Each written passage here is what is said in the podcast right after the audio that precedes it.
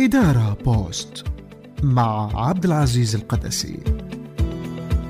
مرحبا بكم إلى حلقة جديدة من إدارة بوست.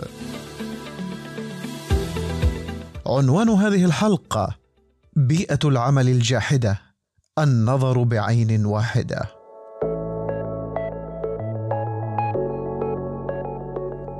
يخطئ القادة والمديرون حين ينظرون بعين واحدة إلى الموظف على أنه مجرد ترس في اله أو رقم في استمارات التقييم الدورية أو نقطة في منحنى المخرجات والإنتاج.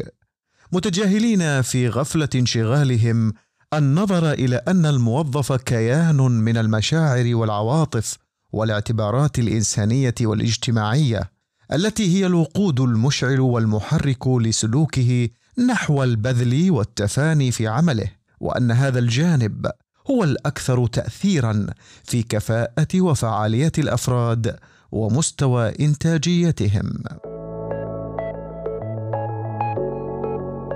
تتعدد الأسباب التي تخلق بيئات العمل المحبطة وغير الإيجابية ومنها ما قد لا يتنبه له القادة والمديرون ولا يلقوا لها بالا مثل تفشي الجحود التنظيمي ثقافة وسلوكا.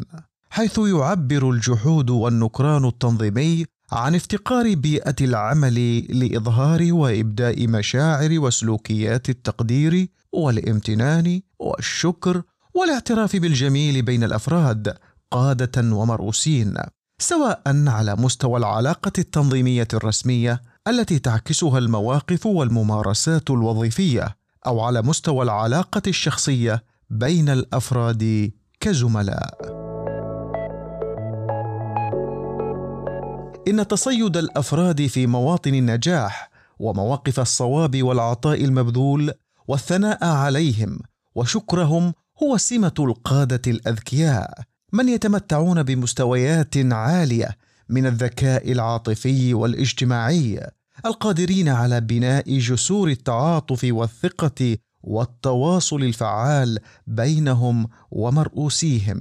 بل إن المتوقع منهم أن يتعدوا مواقف الامتنان الناتجة عن أداء المهام الوظيفية إلى سبر أغوار النواحي غير المرئية في علاقتهم بالأفراد وتحري مواقف التعاطف وإبداء الثناء في مناسباتهم أو في مهاراتهم أو اهتماماتهم الشخصية.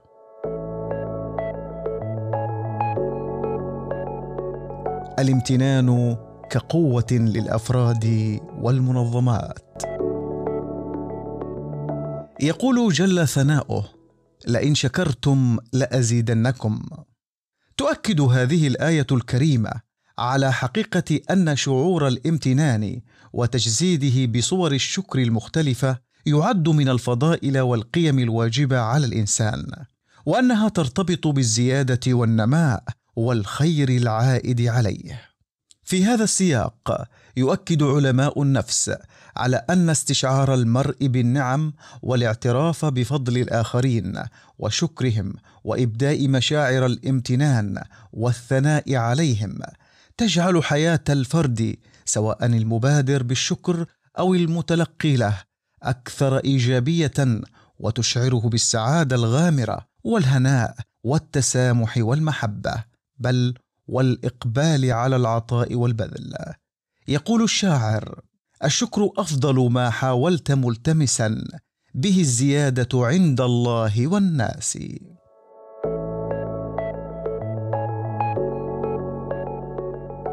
على المستوى التنظيمي الجماعي يساعد الامتنان في القضاء على المشاعر السلبية المثبطة للإنتاجية في بيئة العمل مثل الحسد والغضب والغيرة والكبر والطمع بالإضافة إلى مردوده الإيجابي على الصحة النفسية العاطفية والجسدية للموظفين حيث يقلل من الأضرار والمضاعفات النفسية والعصبية التي قد تثار في بيئات العمل جامدة المشاعر المتفشي فيها النكران والجحود.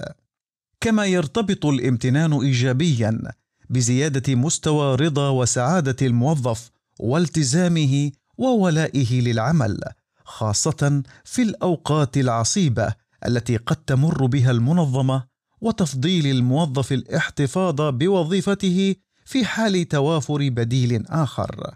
كما أنه يقوي الروابط بين الأفراد ويعلي من مستويات الاتصال الفعال والتعلم الجماعي والتعاون بينهم.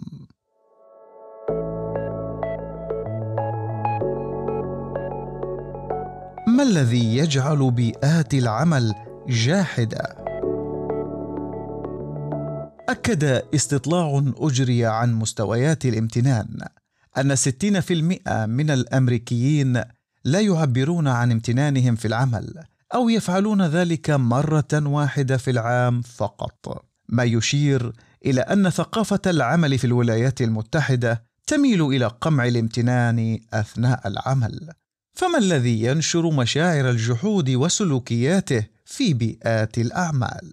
يمكننا هنا استعراض عدد من العوامل المساهمة في ذلك ومنها التحيز الذاتي حيث يميل الأفراد في العادة للإعجاب بأنفسهم وما يفعلونه وتضخيمه في مقابل استصغار ما يفعله الآخرون والتقليل من شأنه.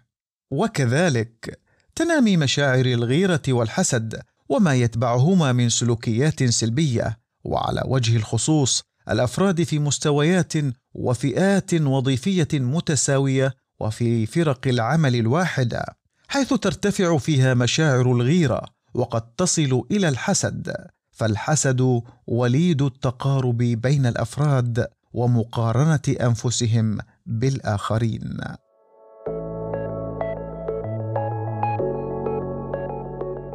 ومن العوامل الأخرى تركيز بعض الأفراد على إبداء مشاعر الامتنان الزائفة وتحديدا من المرؤوسين إلى رؤسائهم بهدف التملق والمحاباة.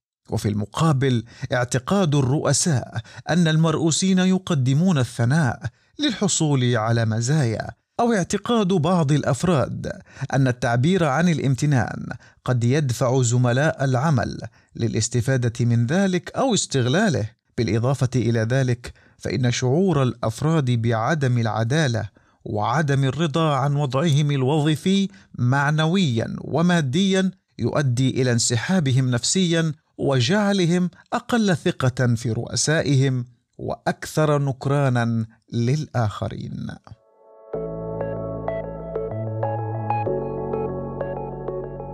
وقبل هذه العوامل فإن هناك عاملا اساسيا هو عدم تبني قادة منظمات الأعمال لثقافة الامتنان والثناء كقيمة موجهة وسياسة ملزمة. وعكسها في هيئة مبادرات وممارسات وإجراءات إدارية وتقديم الدعم لتطبيقها والتأسي بها سلوكا قبل الأفراد الآخرين. إن هذه العوامل السابقة الذكر تتسبب في جعل بيئة العمل افرادا وجماعات أكثر تحفظا وتراجعا في التعبير عن مشاعر الثناء والاعتراف بالفضل وشكر ما يقدمه الآخرون.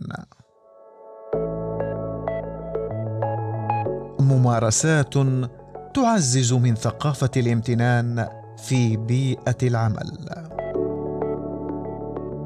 للتعبير عن الامتنان يمكن إرساء عدد من الممارسات الإدارية وعبر وسائل عديدة ومتنوعة وتمييزها جميعا بين اللفظية وغير اللفظية. ومن المفترض كما ذكرنا أن تنطلق جميع المبادرات والممارسات من توجه استراتيجي للمنظمة يسعى لنشر ثقافة داعمة لتوطين مشاعر الشكر والثناء وترسيخ قيم الامتنان والتعاطف والتواضع والتسامح والتواصل والتآزر وترجمتها في خطط ومبادرات وأنشطة.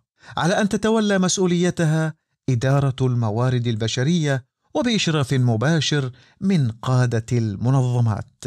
ومن الوسائل والأفكار التي يمكن اتباعها في ذلك ما يلي الامتنان والتقدير اللفظي والتعبير عن ذلك بالأشكال والصيغ المختلفة ويتضمن كلمات الشكر والتقدير. التعبير عن الامتنان والتقدير المادي ويتضمن ذلك تقديم أشياء مادية ملموسة كالمكافآت والحوافز والهدايا أو منح إجازات. أيضا تقديم الامتنان والتقدير بتوطيد الاتصال والتواصل ويمكن التعبير عنه بإبداء مشاعر الود والتكريم والرغبة في الصداقة. إظهار الامتنان برد الجميل أو الفعل كان يقوم الفرد بعمل ما بإخلاص وإتقان كرغبة في رد الجميل بشكل إيجابي. ومن الممارسات التي تعزز ثقافة الشكر والامتنان تنفيذ جلسات شكر وعرفان دورية لفرق العمل كل فترة بحيث يبدي كل فرد شكره لزميله عن موقف ما أو جهد أو عمل أو تعاون مع بيان سبب ذلك. أيضا تخصيص لوحة أو ركن للشكر والعرفان والإعلان فيه الشكر والامتنان للموظف عن أداءات أو مواقف مميزة. كما يمكن إرسال ونشر عبارات الثناء والشكر عبر البريد الإلكتروني أو مواقع التواصل الاجتماعي وإرساء مبدأ التلطف في المراسلات البينية بين الموظفين عبر وسائل التواصل المختلفة. والاحتفال بالنجاحات التي يحققها الأفراد أو الفريق. كما يمكن التعرف على الاهتمامات الشخصية للموظفين ومشاركتهم لحظاتهم ومناسباتهم الشخصية كحفلات الزواج وأعياد الميلاد أو التخرج.